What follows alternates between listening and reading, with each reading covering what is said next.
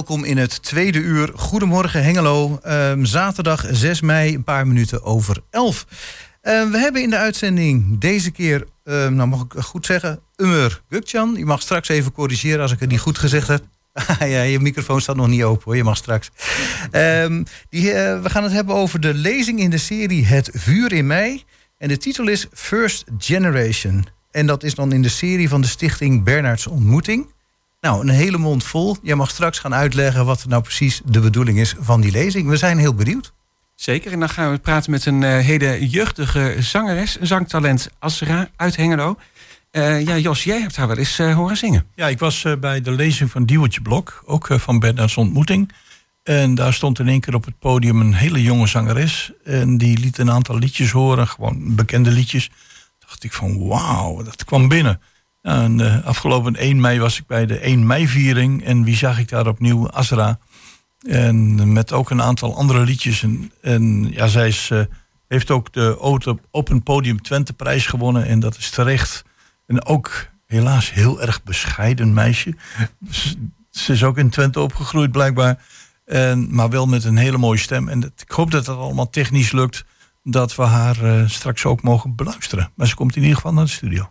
Nou, heel mooi. Ja, en zat van het Open Podium Twente vorig jaar de publieksprijs gewonnen. Ook heel knap voor, uh, ja. voor zo'n jong iemand, hè? Ja, zeker. zeker. Uh, en we gaan bellen met Mirella Jellema over de agenda van de Schouwburg. En we beginnen met Hall en Oats. En uh, dat is het eerste plaatje.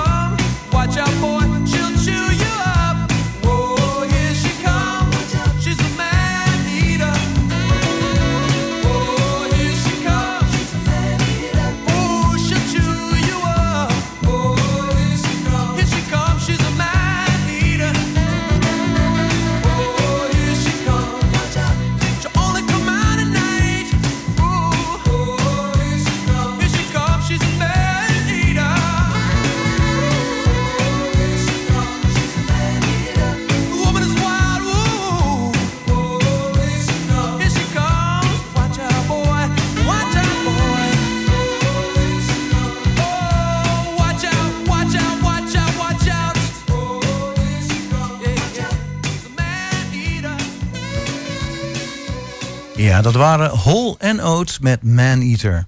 Ja, en dan gaan we naar onze eerste gast en dat is uh, Omer Gutjan. Wij kennen elkaar al van eerdere radio-interviews, maar die gingen heel ergens anders over. En dan zie ik bij Bernards ontmoetings het vuur in mij en dan zie ik jouw naam verschijnen. Ik denk, wat is er gebeurd met deze Twentse Tukker? Die nu in uh, Rotterdam werkt voor onder andere Funks. Dat is een uh, radioomroep voor jongere muziek. Maar wij kennen elkaar uh, vanwege het feit dat de, de, enorme betrokkenheid bij de, ja, zeg maar de Turkse gemeenschap hier ja. in, in Hengelo. en jij hebt, je hebt zelf een moeder die heel jong heeft gezegd van ik ga de andere kant op. Ik ga iets betekenen voor de samenleving. Zeker. Ik ga daarin studeren. En dat was voor die tijd heel bijzonder.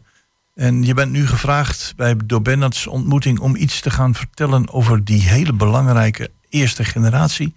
Maar niet de mannen, maar de vrouwen. Ja, dat klopt. Ik, uh, ik ben gevraagd door Diane Wevers. Ja. En zij is bestuurslid natuurlijk van Bernards ontmoeting. Ik uh, ken haar al denk ik zes, zeven jaar inmiddels.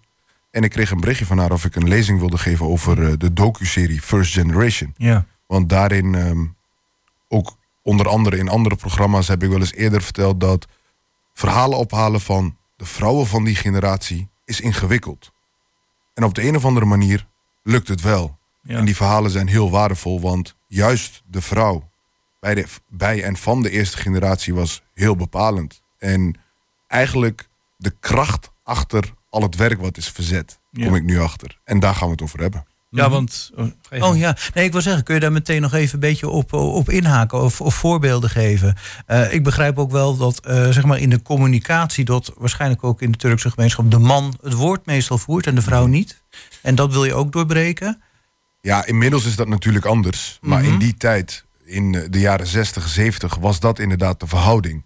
En je hebt natuurlijk de unicorn van de gemeenschap. Je hebt er een aantal tussen zitten die dat doorbreken. Of die door omstandigheden dat op zich moeten nemen. En dat lukt ze wel. Alleen dat is een unieke situatie waarin de rollen soms zijn omgedraaid. En ja, gelukkig zijn wij als derde generatie, dat ben ik inmiddels, daar zijn we overheen. Maar ook het verhaal van die vrouwen is heel waardevol. En dat moet uitgesproken worden voordat het verloren gaat. En helaas zijn die inmiddels 70, Ja. dan wel 80 jaar. Dus het, ja, dan, dan moet je opschieten, hè, om het Ja. even simpel te zeggen. Ja. Ja. Maar nou, nou kan ik me voorstellen dat je zegt van ik, ik ga met zo'n vrouw in gesprek. Ik wil die onderdeel uit laten maken van mijn docu-serie of van Zeker. mijn verhaal. En je komt daar thuis. En dan moet het heel moeizaam zijn om de woorden uit zo iemand te trekken. Want binnen de cultuur, met alle respect, eh, staat de vrouw misschien wel op de eerste plaats. Maar dat is figuurlijk. Ja, Letterlijk niet zo. Ja, dat klopt. Eh, het is eigenlijk heel simpel. De vrouw heeft zich altijd onderdanig opgesteld van de eers- eerste generatie aan de kinderen vooral. Ja. De kinderen zijn het belangrijkste. Niet eens aan de man, dat denken we vaak, maar het gaat haar om haar kinderen. En om het beste wil van haar kinderen is de vrouw dan. Die, die neemt een bepaalde rol aan en daarin blijft ze hangen ook. En ik merk heel erg dat het, het kost heel veel moeite om van het sociaal wenselijke, dat is het eerste wat je terugkrijgt, om eh, te gaan naar het echte verhaal. Wat heb jij gevoeld als persoon, is mijn vraag dan. Ja, ze cijferen zichzelf weg. En dat hoor je ook terug in de antwoorden die je krijgt. Het gaat niet om haar, maar dan heeft ze het over haar kinderen en hoe trots ze is op haar kinderen. En nu generaliseer ik de antwoorden die ik krijg natuurlijk, maar dat is wel de strekking die ik in het eerste half uur in ieder geval heel erg ervaar. Ja. Maar jouw gesprekken gaan langer dan een half uur duren. Zeker. ik wou zeggen, Ja. je moet wel verder. Ja. En, en wat komt er dan uit? Wat, eh, je, zegt, eh, je zei ook net van, eh, oké, ze, ze zijn heel belangrijk geweest, maar welke verhalen komen er dan uit? Ik weet niet of je voorbeelden hebt zo. Het meest praktische voorbeeld is waar we niet lang genoeg bij stilstaan als gemeenschap. is dat deze vrouwen in eerste instantie drie tot tien jaar alleen met de kinderen in Turkije zijn achtergebleven. omdat de man hier aan het werk was. Oh ja, dat is één. Dat is één. En, en dat doet al iets met de gezinsconstructie. Dus eh, je moet je wachten op je man. Ehm, wat, wat doen je kinderen zonder vader? Welke rol neem je aan? En vervolgens, eh, je hebt één, de cultuur waarin je leeft en hoe je moet opstellen als vrouw. En twee, de realiteit waar je in leeft. En dat, dat is, je man is weg en jij moet iets als moeder voor je kinderen. En dat betekent ook een andere rol aannemen in die verhouding. En na die tien jaar gemiddeld eh, kom je naar Nederland, gezinshereniging. En vervolgens moet je weer de switch maken. Want de man is leading in huis. Dus je hebt tien jaar lang heb je het opgelost. In je eentje, dan wel met familieleden daar. Mhm. En dan kom je hier en hier ben je weer de vrouw van de man. Ja. Want eigenlijk zijn ze meer dan dat. En, en, en misschien da, en bo, daarbovenop moeten ze misschien elkaar weer opnieuw leren kennen. Want ze hebben elkaar tien jaar niet gezien in het echt. Precies. Ja. En ook voor de kinderen.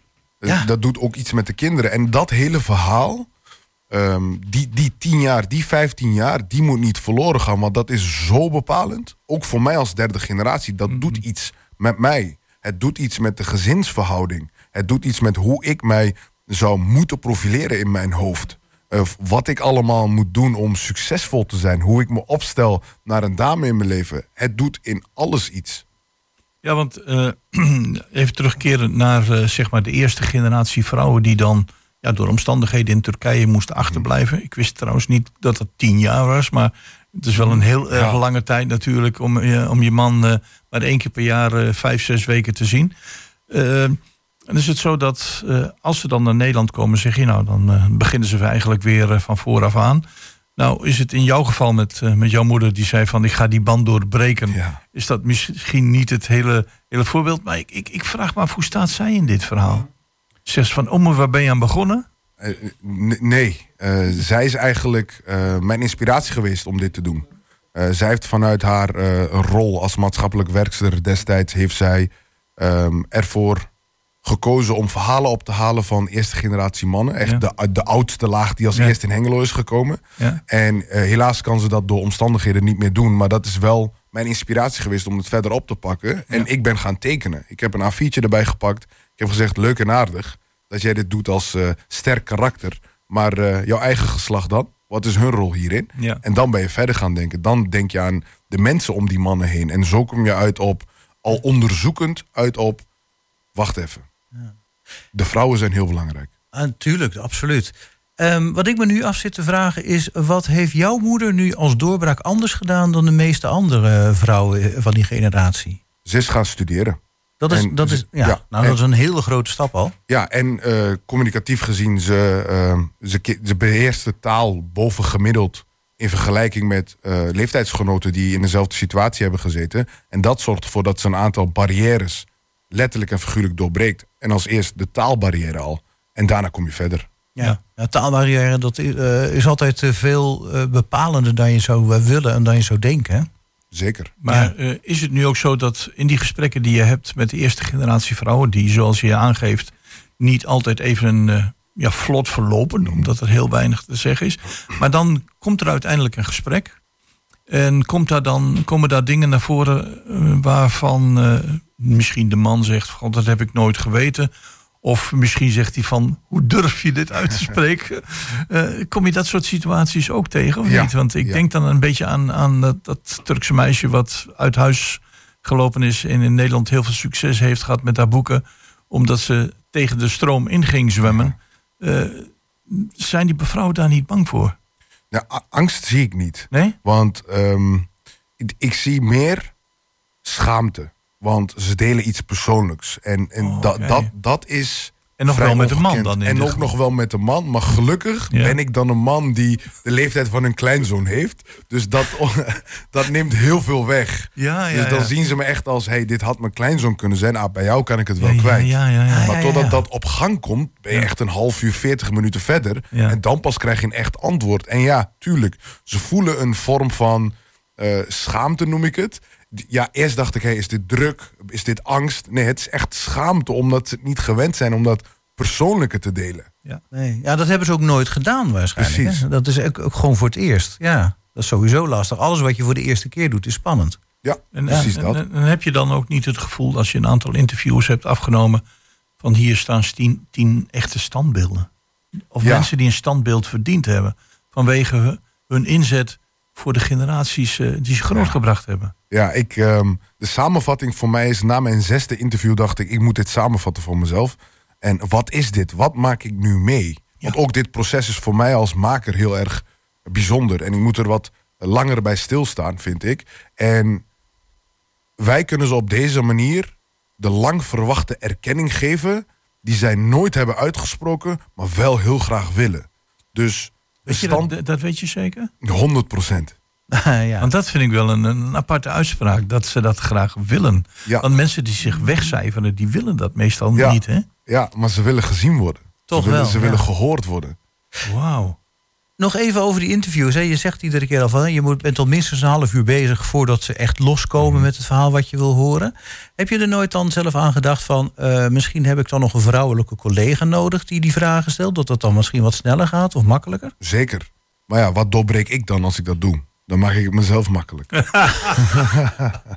Ah, Oké, je wilt jezelf niet te makkelijk maken. Ja, Nee. ja, ja, ik wel, dat zie je wel Ja. weer. Ja. Maar, Nee, maar je hebt geen vrouwelijke collega ooit ingeschakeld van, ah, kun jij nog eens even doorvragen of zo, of wat dan ook? Eh, Nee, nee, want juist dat wil je tegengaan.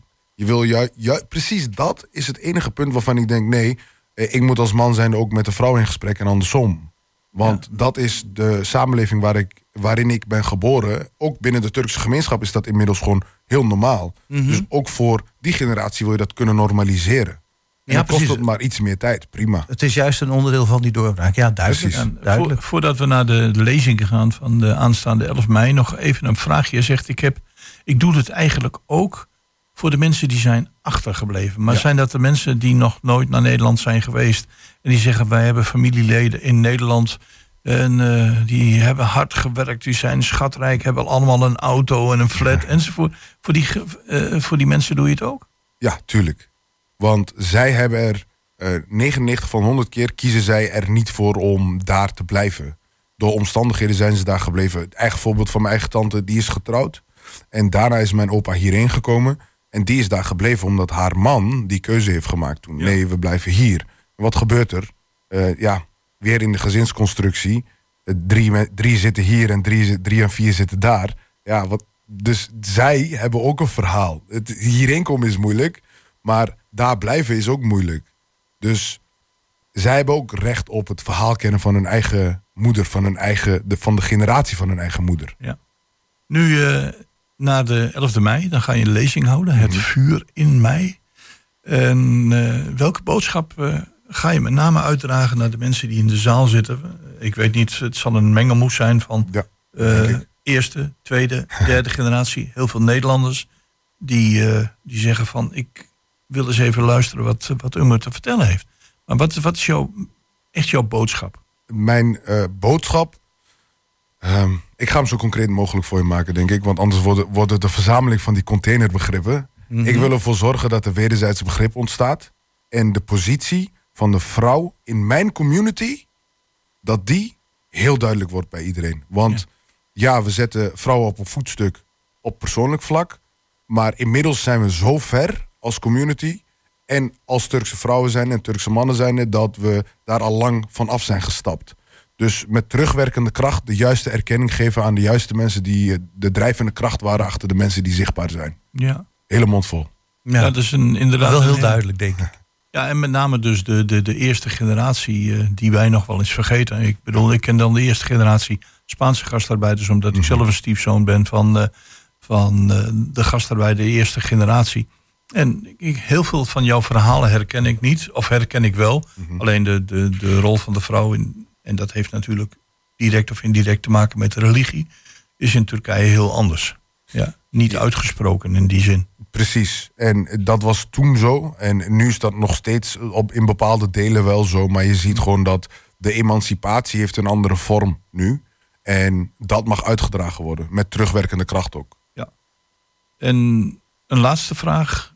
Je hebt verhalen over de eerste generatie. Je hebt het los moeten peuteren. Je hebt er een docu, eh, documentaire serie over gemaakt. Ehm, op het moment dat mensen van jouw generatie, of misschien nog wel een generatie later, deze beelden bekijken. Wat maakt dat dan los? Heb je daar al reacties op gehad? Ja, eh, tranen.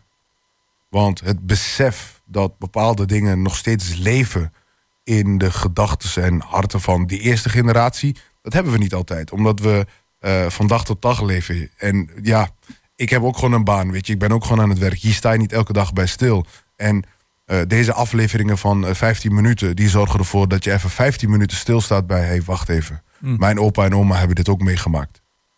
Nee. Goed. Eh, voordat we dan naar de bibliotheek gaan en de datum, tijd en de kosten.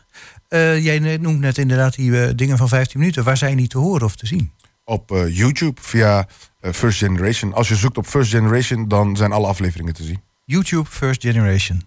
Ja, en eh, aanstaande 11 mei, donderdag, dan eh, ben jij te behoren, te beluisteren, te bewonderen met het verhaal over de First Generation. En dat is dan hier in de, in de bibliotheek. Dat wordt georganiseerd door Bernards Ontmoeting. En als, men, als je kaarten kun je dat via de bibliotheek of via Bernards Ontmoeting eh, kun je die bestellen. Ik wens je in de weg daar naartoe eh, ontzettend veel eh, succes. Dankjewel. Ik, eh, opnieuw heel erg bedankt dat je hier in de studio tijd wilde vrijmaken. Om met ons over ja, dit, dit geweldige onderwerp te praten. En naar aanleiding van wat je gaat vertellen over In het Vuur in mei, hoop ik dat er een brug geslagen wordt. En dat is ontzettend nodig. Maar bedankt voor je komst. Thanks. Nou wil ik nog eventjes duidelijk be- benadrukken. Het is donderdag 11 mei om 8 uur s avonds en de kosten zijn 10 euro.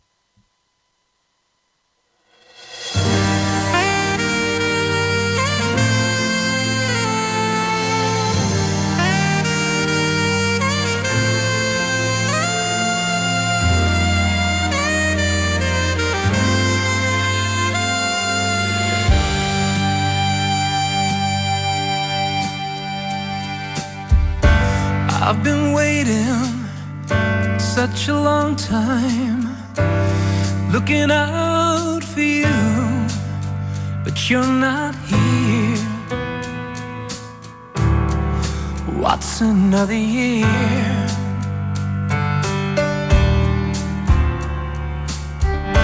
I've been waking such a long time, reaching out for you you're not near.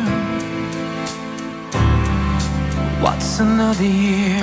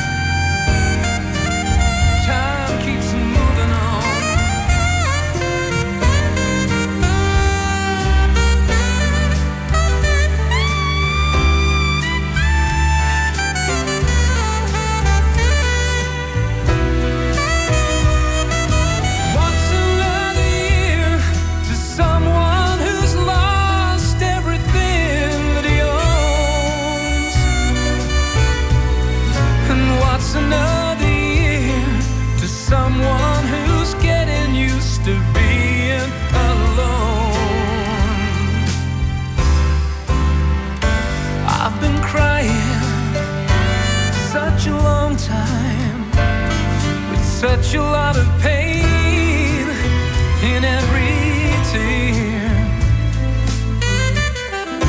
What's another year? What's another year? What's another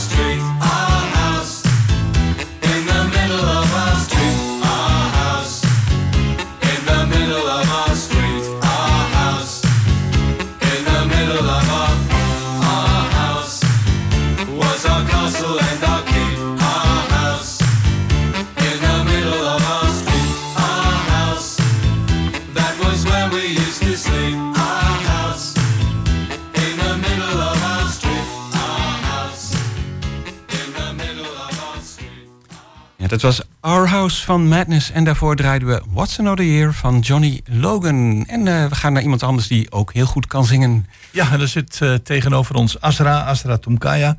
En ik heb je twee keer mogen beluisteren tijdens eh, de lezing door Diewertje Blok. Denk ik van, wauw, daar zit een talent. En eh, afgelopen maandag bij de 1 mei-viering van de PvdA, daar zag ik jou opnieuw. Toen dacht ik van, eh, dat wordt zeker bevestigd. Ehm, kun je iets eh, vertellen over jezelf? Je bent, eh, je bent 13, eh, 14. ja, 14 inmiddels. Yes. En ja, jouw doorbraak heeft eigenlijk plaatsgevonden zeg maar op het open podium. Hè? Ja, klopt inderdaad. Ik ben dus Asra, ik ben 14. Ik zit op het Taas Lyceum, tweejaars VWO. En eh, ja, ik hou heel veel van muziek. Ik heb inderdaad vorig jaar meegedaan met het open podium hier in de Schouwburg. En eh, ja, ik zing al heel lang, dus eh, ik vind het hartstikke leuk om te doen. En ik dacht, ik ga lekker meedoen met een talentenjacht. Dus eh, vorig jaar heb ik dat lekker gedaan. En ja, publieksprijs gewonnen. Hartstikke leuk. Het was heel erg spannend, want iedereen is natuurlijk hartstikke goed. En ja, het is zeker een uitdaging. En al helemaal, want ik was 13, eh, is het al echt een uitdaging omdat ik zo jong was. En ja, toch heb ik iedereen een beetje overgebracht om voor mij te stemmen en zo. Ja, dat is toch een heel mooi resultaat. Was dat de eerste echt publieke optreden? Eh, nee, dat niet. Ik heb eh, heel vaak opgetreden. Ehm, en ja, bij Open Podium was het wel voor het eerste keer dat ik echt voor een groot publiek moest optreden. En eh, ja, nou, het ging hartstikke goed gelukkig, ja. En toen dacht je van, nou, dit smaakt eigenlijk wel naar meer. Dit ga ik vaker doen. Ja, zeker, zeker. Het heeft me zeker wel wat goed gedaan. Want ja, ik doe het sowieso al heel lang. Ik vond het sowieso al leuk om te doen. Maar als je zoiets meemaakt, dan wil je toch wel wat meer natuurlijk. En Maar dan, eh, ja. ik, vraag me af, hoe, hoe is dat dan op een gegeven moment ontstaan? Daar loopt de trotse vader met in, die loopt eh, langs de badkamer. En die hoort zijn zesjarige dochter daar liedjes zingen of zeven jaar. die denkt van, oh, is het een talent of is dat anders gegaan? Nee, ja, ik eh, was sowieso echt heel erg jong. Vier jaar oud of zo. En ze hoorden mij altijd wel met de radio meezingen in de auto en zo verder. Mm. En toen, eh, ik denk ongeveer elf jaar. En eh, toen zei mijn moeder van, ja, je houdt volgens mij wel echt heel veel van zingen. Zullen we je misschien inschrijven op zangles? Nou, ik natuurlijk ja. En Mhm. ehm, ja, toen ben ik naar Oivo Kunstenschool gegaan. Les van Simone Ewouds. En ja, tot nu toe gaat het nog hartstikke goed, weet je. Dus hartstikke leuk om te doen, ja, zeker. Oké, en wat doe je bij die zangles? Is stemoefeningen, liedjes oefenen? eh, Ja, ik doe. Wat leer je eigenlijk? Eh, eerst zijn we altijd eh, mijn stem aan het opwarmen voor het zingen. En eh, daarna mag ik een liedje uitkiezen en mag ik eh, dat gaan zingen. En dan oh ja. even verbeteren als iets misgaat natuurlijk. Oké, of je gaat misschien samen terugluisteren eh, hoe je er gevoel in legt. Of, eh, Ja, zeker. Soms heb ik ook gewoon vragen van eh, hoe doe je dit eigenlijk en hoe doe je dat? En dan legt ze mij het uit en dan kan ik het. ja, oké, en dan ga je thuis eh, lekker oefenen. Ja, en dan thuis heel vaak oefenen, oefenen. Moeder even luisteren natuurlijk. Even kijken, gaat alles goed? Want mijn moeder is natuurlijk ook eh, manager. Dus, eh, dus en als mijn moeder het goed vindt, dan is het vast wel goed. Ja, daar moet je er wel van uitgaan. Ja, En wat ja. voor repertoire vind je leuk om te zingen? Ehm, ik hou veel van popmuziek. Ik eh, zing ook heel vaak popmuziek, maar ik vind R&B ook hartstikke leuk om te zingen. Mm. En eh, ja, het luisteren naar muziek is dan wel echt van alles en nog wat. Dus eh, Oké. Ja. Nou, dat is wel duidelijk antwoord, ja. Maar nou zijn eh, je ouders en je voorouders zijn van, eh, van Turkse afkomst. ja, klopt. En eh, ik versta de taal niet, maar er kunt heel veel gevoel liggen in die taal. Ik heb een aantal liedjes gehoord, ook in die taal. En dan denk je van, is dat iets waarvan je zegt... Goh, ik heb van die en die heb ik wel eens een liedje opgepakt. En ik vind het een prachtige taal om te zingen. Of is dat geen overweging op dit Eh, moment? Nou ja, ik luister soms wel naar Turkse muziek. Alleen ik heb eigenlijk nog nooit op Turkse muziek gezongen. Want ik weet niet, ik kan zelf het eh, Turkse taal wel verstaan en zo. Maar eh, het spreken doe ik ook nauwelijks eigenlijk. Maar ehm, ja, ik vind het wel hartstikke mooi. Want mijn ouders luisteren natuurlijk ook wel echt dagelijks Turkse muziek. Maar ik zelf niet echt. Nee, Dus eh, ja, maar het is, het is echt een, een gevoelstaal om, eh, om, eh, om je gevoel in uit te drukken. ja zeker. in, eh, in de taal van je moeder en van je vader. Dus misschien is dat eh, vandaar mijn vraag. Dat ik denk van, hé, hey, zing je wel eens in die taal? Ja, Nee, dat ja, is ook veel hedendaagse muziek, gewoon muziek van nu. En dan kies je voor Engels of toch ook wel Nederlands?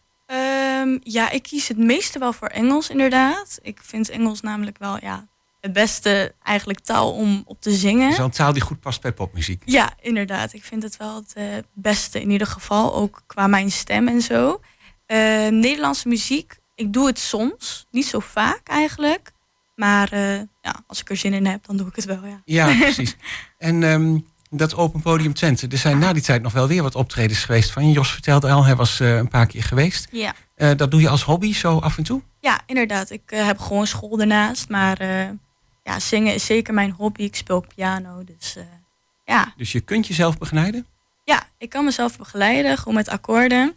Ehm, dus eh, ja, ik vind het hartstikke leuk om te doen. Dus gewoon thuis soms eventjes achter de piano akkoorden spelen en eh, zelf zingen tegelijkertijd. Hartstikke leuk om te doen. Ja, zeker. En er staan ehm, bij het BAM-festival, hoorde ik, eh, sta je ook nog weer op de... ja Planning, zeker. Of Ja. course. ja, 20 mei. Dan eh, ga ik ook op het BAM-festival, ga ik zeker daar ook optreden. Nou, hartstikke zin in. Leuk, Ja. heb je al nummers uitgezocht? Ja, zeker. Ja, ja, ja. Oké, Ik, die ben je eh, druk aan het oefenen. Nu ben ik zeker druk aan het oefenen, ja. Als ik het eh, woord eh, conservatorium laat vallen. Ja. nee, ja, als ik klaar ben met mijn middelbare school, ja, dat duurt nog wel vier jaartjes natuurlijk. Eh, maar dan eh, zou ik heel graag naar Amerika willen. Om daar verder te gaan met eh, mijn studie naar conservatorium. Hopelijk moet ik wel toegelaten worden. Maar eh, ik hoop dat dat Ja, gaat een logische vraag is waarom Amerika? Ja, Amerika, ja. Ehm, Amerika, ja, het land trekt me gewoon aan. Ik vind sowieso sinds eh, vroeger sowieso al wel... ik zeg van, ja, mama, papa, ik wil naar Amerika, ik wil naar Amerika, New York. Hartstikke leuk. En ja, ik weet niet, het land lijkt me Dat is een droom dus. Het is zeker een droom, ja. Maar wel een droom waar je aan kunt werken. En trouwens ook aan het werken eh, bent. Ja, zeker, ja, ja. Oké, af en toe wat optredens. Eh, schrijf je zelf nummers? Ja, je was ermee bezig. Ik eh, ben er inderdaad mee bezig. Alleen hou ik alles nog geheim. Gewoon voor mijn ouders zelfs nog. Ze weten er nog helemaal niks van. Dus eh, ik hou het liefst zo. En dan ja. gaan wij, er ook geen, echt is. gaan wij er ook geen strikvragen over stellen. Nee, nee, zo zijn we ook helemaal niet. nee, nee, nee. Maar eh, dan denk ik op een gegeven moment, eh, je, je hebt een prijs, hè, zo op het podium. Je zingt een aantal keren in Hengelo. Je gaat straks op het BAM Festival. Je hebt hele trotse ouders. Dus, eh, nou, het is jammer dat het geen tv is, maar mijn papa die zit je continu te filmen. ja, en onze vorige gast, meneer Eumor, die denkt ook van, eh, waarom wist ik hier niks van? Eh, maar als je dan kijkt van de reacties om je heen, je klasgenoten, je familie. Kun je dat eens beschrijven? Ja, ik eh, merk gewoon ouders hartstikke trots. Of ja, niet alleen ouders, natuurlijk familie heel erg trots. Eh, mijn vriendinnen, als ik dan zeg, ja, ik ga hier optreden. Oh, ik wil ook mee, ik wil ook mee, ik wil je zien en zo. Dan altijd heel erg enthousiast erover. En ik vind het altijd zo leuk. Dan krijg je ineens wel echt heel veel aandacht van, van iedereen. En ook bij het open podium natuurlijk eh, familie meenemen en zo verder. Omdat ze mij dan kunnen zien optreden. En ja, het is echt gaaf. Het is heel erg lief. En ja, ik eh, vind het super leuk dat ze Het mij maakt zoveel ook wat los supporten. bij je natuurlijk. Hè? Ja, ja. Absoluut een trots gevoel. Ja. Niet alleen van je ouders en je, en je vrienden en familie, maar ook bij jezelf. Je mag zelf wel trots zijn op je prestaties. Ja, ja, nee, weet eh, als ik eh, zelf ergens optreed en ik ben als in niet tevreden over mezelf, dan zeg ik dat ook altijd. Maar dan zeggen mijn ouders van nee, weet je, je moet echt trots zijn op jezelf. Je hebt het hartstikke goed gedaan. Hm. Want eh, ik merk ook wel, thuis is natuurlijk zonder zenuwen en alles. Dus dan gaat alles veel beter. Dat geloof ik graag. Dat dat allemaal net even iets makkelijker Ja. gaat. Maar als je dan op een gegeven moment op een podium bent, dan voel je het meteen in je buik. Maar dan ben je bezig en dan denk ik van, oh, lekker genieten. Echt waar. Oh, dat is wel heel mooi. Dat je het ook zelf echt gewoon... eh, ja, ik geniet lekker er van wel genieten, echt ja? van. Ja, zeker. Oké. En nou hebben wij hier, want had je gevraagd, ehm, James Brown opgezocht als karaoke. Ja, It's a Man's World. yes. Ehm, we hebben geen echte zangmicrofoons, dus ik denk dat de manier waarop het overkomt niet zo mooi is als je echt kunt zingen. maar het geeft wel een mooie indicatie eh, misschien. Ehm, en we zeiden al, nou, je wilt het wel proberen. Kijken of het een beetje lukt met geluid eh, van jouw stem en geluid van de radio. Ja. Of van de karaoke. Ehm, zullen we dat gewoon eens even proberen? Dan kunnen we een Ja. stukje horen. Ja, is goed. Nou, wij zijn eh, heel benieuwd.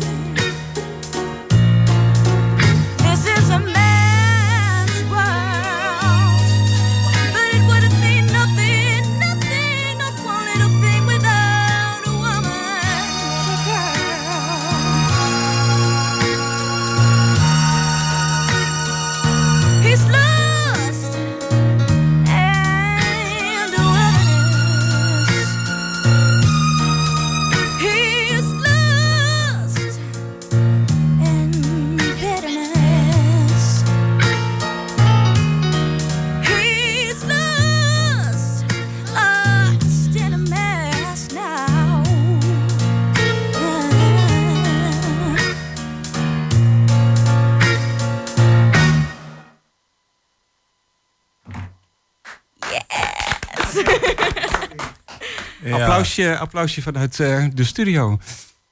Ja, ik vond het eh, geweldig dat het eh, technisch op een of andere manier toch gelukt is. Want dit wilden we wel delen met onze, met onze luisteraars. Azra Tunkaya, vanaf eh, deze plek namens de collega's en namens de mensen op de publieke tribune, zou ik zeggen bedankt eh, voor je bijdrage. Heel veel succes op het eh BAM Festival. Dank Misschien wordt dat wel een soort doorbraak voor jou. Wie Ik hoop weet. het, ik hoop het. Ja, wie zal het zeggen? Nou, leuk. Eh, heel erg bedankt. Ook leuk dat je in de studio hebt eh, gezongen. Yes. Succes met leuk. je, met je zang en tot de volgende keer. Dankjewel.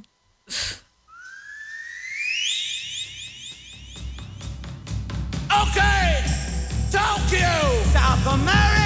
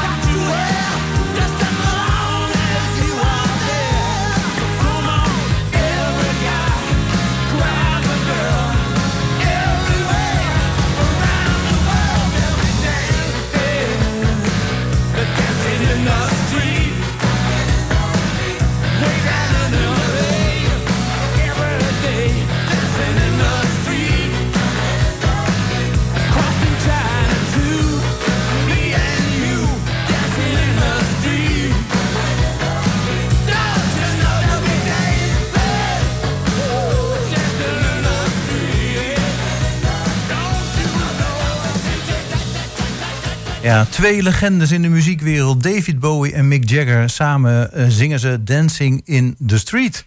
De Schouwburg Agenda. Met Mirella Jellema. En goedemorgen Mirella. We gaan natuurlijk de eh Schouwburg-agenda voor de komende week doornemen. Maar je had ook beloofd een tipje van de sluier op te lichten voor volgend seizoen. Hè? Want de eh, nieuwe seizoensfolder is uit. Eh, ja, dat klopt inderdaad. Eh, sinds het begin van deze week is de nieuwe brochure af te halen. En eh, het doet mij deugd om te zien dat dat op broodjes ook over de toonbank gaat. Eh, dus dat, dat is heel fijn. Mensen hebben er weer zin in om ook voor komend seizoen kaarten te kopen. Ja, ja en wat, wat wil je weten? wat ik wil weten, ja, jeetje. Ehm, nou, laten we anders eerst beginnen nog met komende week, voordat we dat vergeten. Ja. Ehm, hè, vanavond Elvis Presley zie ik. Ja, ja niet de echte. Maar nee, wel, toch niet? nee, dat niet. Maar wel, het is een band waarin wel ook muzikanten zitten die daadwerkelijk met Elvis hebben gewerkt. Oh, maar dat vind ik al Eh, zeer interessant, ja. Ja, dus dat, eh, het is inderdaad een internationaal gezelschap... eh, waarin inderdaad eh, zowel jonge topmuzikanten zitten... als een aantal mensen die daadwerkelijk met eh, ja, de King hebben gewerkt. Eh, met alle hits uit de jaren 50, 60 en 70 zullen natuurlijk worden eh, gezongen vanavond. Dus het is een, eh, ja, een, een show voor de ware Elvis-fan en, eh, en de muziekliefhebber. Ja, want ik noemde net Mick Jagger en David Bowie... maar Elvis moeten we ook vooral niet vergeten als muzieklegende natuurlijk. Nee, Nee, precies. Dan hadden we toch een toepasselijk liedje gedraaid ook. Ook al was het niet Elvis zelf. Ehm, er zijn dus nog kaartjes voor vanavond om 8 uur in de Rabozaal. En eh, ja, wat is er nog meer dit weekend? Eens even kijken. Ehm, ik heb hier dan nog eh, morgen in de Green Room... eh, Jazzclub Hengelo presenteert Taste of Ruby. Ja, klopt. Eh Jazz Club Hengelo is inderdaad een van onze eh, culturele partners die elke maand een jazzconcert organiseren bij ons in de Green Room. De Green Room is het theatercafé eh, aan de achterzijde van ons gebouw. Ehm, en dus in dat morgenmiddag om vier uur staat daar Taste of Ruby. Eh, een trio wat inderdaad eh, smooth jazz brengt en soft pop. Ehm, zoals ze zelf zeggen, niet alledaagse covers opnieuw gearrangeerd met een theatrale touch. Ehm, ze zingen onder andere David Bowie, gek genoeg. Oh, kijk. Eh, zie ik hier staan, eh, Melody Gerard, uh, Madeleine Perrault. Dus het is gewoon een gezellige middag eh, vanaf 4 uur. Het theatercafé met een eh, drankje in de hand te genieten van eh, ja, smooth jazz van Ja, Taste of Ruby. Echt ook typisch voor de zondagmiddag. Hè? Niet voor een ander moment, denk ik dan. Nee, nee, vooral niet nu inderdaad eh, lekker het zonnetje schijnt. En dan eh, na een gezellige zondagwandeling eindigen bij ons in het theatercafé. Genieten van de jazzy klanken. Ja, dan gaan we naar de woensdag. Dan zijn er twee voorstellingen zo te zien van meneer Monster. Klopt, we hebben op woensdag 10 mei om 2 uur en om 4 uur een hele leuke kindervoorstelling bij ons in de middenzaal. Ehm, met een zogenoemde toneel op toneel setting. Dus niet alleen de artiesten staan op het toneel, maar ook het publiek zit op het toneel. Oh, hey. Eh, op speciale bankjes. Eh, we gaan kijken naar de voorstelling De Grote Vijf. Ehm, waarbij inderdaad de grootste dieren van Afrika eh, tot leven komen. Het is een hilarisch peuterspektakel. Zoals gezegd, De Grote Vijf speelt zich af op een lange mat... met aan weerszijden bankjes waarop het publiek gaat zitten. Mhm. Eh, dus heel dicht op de voorstelling, wat heel leuk is. Eh, maar iedereen zit natuurlijk wel achter een stevig pootje... omdat we naar De Grote Vijf gaan kijken. Eh, en de olifant die kan nog wel eens ja, gevaarlijk zijn. Ja, ook wel zeggen, in ieder geval ook ruimte nodig hebben. Maar ja, Ja, ja, ook dat. dus dat is eh, heel leuk. Meneer Monster is een uh, jeugdtheatergezelschap wat hele creatieve, fantasierijke voorstellingen maakt. Mensen kunnen ze ook kennen van de voorstelling van de Gruffalo of de Waanzinnige Boomhut. Eh, het is een voorstelling voor iedereen van drie jaar en ouder. Mm. Eh, dus superleuk om het op woensdagmiddag te gaan doen. eh, Nadat de kindjes weer uit school zijn. kijk. Nou, dan wil ik de uitverkochte voorstellingen even overslaan... want ik wil nog wat tijd overhouden voor het nieuwe seizoen. Ehm, Ja. Er zijn nog wel kaartjes voor Theater Oostpool, zie ik. donderdag 11 mei. Klopt, op donderdag 11 mei spelen zij bij ons de voorstelling Laura H. Dat is een theaterbewerking van het boek, eh, wat natuurlijk geschreven is over deze jonge Nederlandse vrouw, eh, die in 2016 met haar kinderen uit het kalifaat ontsnapte. Ehm, een bijzonder gegeven waar mensen eh, gauw een mening over hebben. Ehm, en Thomas Rup heeft daar een boek over geschreven en Oostpool heeft daar een theaterbewerking van gemaakt. Die heeft ook in 2020 en 2021 al gespeeld, maar dan in een ja, eh afgeslakte vorm qua publiek, omdat we natuurlijk wat coronamaatregelen hadden destijds. Dus ze hebben besloten om deze voorstelling te hernemen. Ehm, en die is dus inderdaad bij ons te zien ehm, op donderdag 11 mei. Een intrigerend verhaal, waarbij vooral op zoek wordt gegaan naar de vraag van ja, ben je dader of ben je slachtoffer? Ehm, wat is goed en wat is fout? Eh, dus ja, een, een bijzondere voorstelling over een heftig, eh, heftig onderwerp. Hmm. Ja, wat is goed, wat is fout? Dat, eh, soms worden die grenzen steeds moeilijker te vinden. Hè? Ja. Lijkt me dat een mooi onderwerp. Dan gauw nog als laatste zaterdag 13 mei. Dan zijn we de week zo goed. Ja, dan zijn we de week rond. Om Ja. half acht open podium Overijssel. Ja, de grote finale vindt plaats op zaterdag 13 mei. Ehm, na vijf voorrondes en drie halve finales staan er op dit moment twaalf finalisten eh, ja, in de grote finale. En we gaan zaterdag eh, ontdekken wie de winnaar wordt van de grote hoofdprijs van 2500 euro en eh, de wisselbeker. Ah, nou, de spanning zal er bij de artiesten dan ook goed opstaan, denk ik. Of Ja. bij de kandidaten die nog over zijn. Eh, dus dat allemaal 13 mei, half acht, volgende week zaterdag dus. Ja, en dan, eh, zoals we al beloofd hebben, het nieuwe seizoen. Hoe eh, gaat? Ja, de kaartverkoop, je zei al, van de kaartjes gaan als warme broodjes. Nee, de Ehm, brochures gaan als warme brood. oh, de brochures. Ja, oké. De kaarten nog niet. De Nee, kaarten. want de kaart- Nee, want die gaat nog van stad namelijk de kaartverkoop. Ah, oké. Eh, de kaartverkoop voor het nieuwe seizoen start op donderdag 11 mei. Ehm, en vanaf aanstaande maandag kunnen de vrienden van de Schouwburg kaarten eh, bestellen voor het nieuwe seizoen. ah ja. Eh, en wij verwachten vooral heel veel belangstelling voor Joep van het Hek. Oh ja. Eh, Joep van het Hek is natuurlijk bezig met zijn afscheidstournee. Ehm, en hij komt ook twee dagen naar Hengelo toe. Ehm, dus daar verwachten we in ieder geval heel veel belangstelling voor. Vooral omdat het natuurlijk de laatste ronde is van Joep. Mhm. Waar we inderdaad ook wel veel belangstelling voor verwachten is een Van der Laan en Woe bijvoorbeeld. Paul de Leeuw, Claudia de Brij. Mhm. Maar we zijn ook heel blij dat eh, er weer veel dans in het programma zit natuurlijk. Eh, een aantal vaste bespelers zoals introdans eh komt drie keer met hele mooie voorstellingen. Ehm, veel muziek zit er ook in. Dus, dus ja, het zijn weer ruim 170 voorstellingen waar mensen een keuze uit kunnen maken. Ja.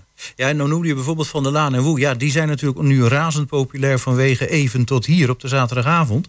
Ja, dus ik kan me voorstellen dat dat ook hard zal gaan. Ja, ja, dus dat is altijd ja, de wat grotere namen die vooral in het begin heel hard gaan. Eh, gelukkig zijn er ook inderdaad heel veel voorstellingen die eh, ook op veel publieke belangstelling mogen rekenen. Ehm, ik ben inderdaad even het programma aan het kijken. Zoals we hebben ook verschillende tributes. Eh, ABBA komt. We hebben Niels Geuzenbroek die met een Coldplay-programma komt. Ehm, de muziek van Phil Collins wordt er in gehoren gebracht. De Dutch Eagles, Simon Garfunkel. Dus zeg maar alles van vroeger. van artiesten die we niet meer ja, live kunnen zien. Eh, een prachtige tribute, ook een tribute van de Whitney Houston komt eraan. Dus ja, het wordt weer een, eh, een seizoen vol hele mooie voorstellingen. Oh ja, kom ik trouwens meteen nog even weer op die eerste voorstelling. Dat is eh, de Elvis Concert. Eh, ja, ook. het is wel heel populair, die tribute, tribute bands, moeilijk woord. Dus ik zie ze steeds vaker voorbij komen. Ja, klopt. Dat is ook wel wat wij zien in het aanbod. Maar we proberen daarnaast juist ook heel erg op zoek te gaan naar de muzikanten die hun eigen repertoire doen. Gelukkig zijn er daar ook nog genoeg van. En ook die zijn natuurlijk in het programma. Wat ik zelf heel leuk vind is dat wij Nathalie op het programma hebben staan. Nathalie eh, is eh, de band van Nathalie Schaap die ook de Cultuurprijs Overijssel heeft gewonnen. Dat zijn makers van eigen bodem. Eh, en zij komen ook met een heel mooi muzikaal programma met eh, eigen repertoire. Ehm, dus ik vind het juist leuk dat ook die muzikanten eh, een plek blijven krijgen. Hm. Want ehm, ja, alle coverbands is heel leuk natuurlijk. En er is ook heel veel animo voor. En dat denk ik ook waardoor er steeds meer coverbands ook eh, zien. Omdat de belangstelling daarvoor heel groot is. Dat zag je bijvoorbeeld ook bij de Tribute Battle of the Bands. Dat tv-programma Ja. wat eh, laatst drie keer een uitverkocht Ziggo had met hun finalisten daarvan. Ehm, dus ja, het leeft. En dat is natuurlijk toch een beetje vraag en aanbod. Ehm, als de vraag naar is, dan bieden we dat ook aan. Ehm, maar daarnaast ook heel veel andere dingen. Oké, nou nog even voor de duidelijkheid. De kaartverkoop is nog niet gestart. Als je nou geen vriend bent van de Schouwburg... ehm, wanneer moet je nou precies klaar gaan zitten bij de telefoon... voor de meest populaire voorstellingen? Op het donderdag 11 mei om 10 uur. Nou, duidelijker kunnen we het niet zeggen. Oké, eh, nou iedereen eh, veel succes met het bemachtigen van de gewenste kaartjes. En Mirella, weer bedankt voor van deze week. En heel graag tot volgende week. Tot volgende week. En daarmee zijn we weer bijna aan het einde gekomen van Goedemorgen Hengelo, ook het tweede uur. Jan Dirk is ook weer naast me komen zitten. Ja, en inderdaad, bijna aan het eind nog wel even een slotopmerking. Eh, we zeggen wel eens Goedemorgen Hengelo is ook terug te luisteren als podcast. Dat kan, dan zijn de uren los terug te luisteren. En dat kan via de website www.120.nl onder het kopje podcast. Eh, daar kun je Goedemorgen Hengelo vinden en ook, eh, ook terugluisteren dus. En daarnaast staat ook nog een nieuwe podcast waar we mee bezig zijn. Eh, de podcast Goedemorgen Literair. Met interviews met schrijvers die te gast zijn geweest in het programma Goedemorgen Hengelo. En ehm, daarvan staan de eerste 16 interviews inmiddels online. Beide zijn ook rechtstreeks te beluisteren via Spotify. En dan is het eh, bij Spotify even zoeken naar Goedemorgen Hengelo of naar Goedemorgen Literair. Ja, en het leuke is dat Marion Wering, die we het eerste uur te gast hebben gehad, die hebben we vorig jaar ook te gast gehad. En dat is dus podcast nummer 16 van Goedemorgen Literair. Kun je ook nog wat eh, meer horen over het verkeerde spoor, het boek van haar. Ja, inderdaad. Dat is eh, toevallig eh, gisteren online gekomen.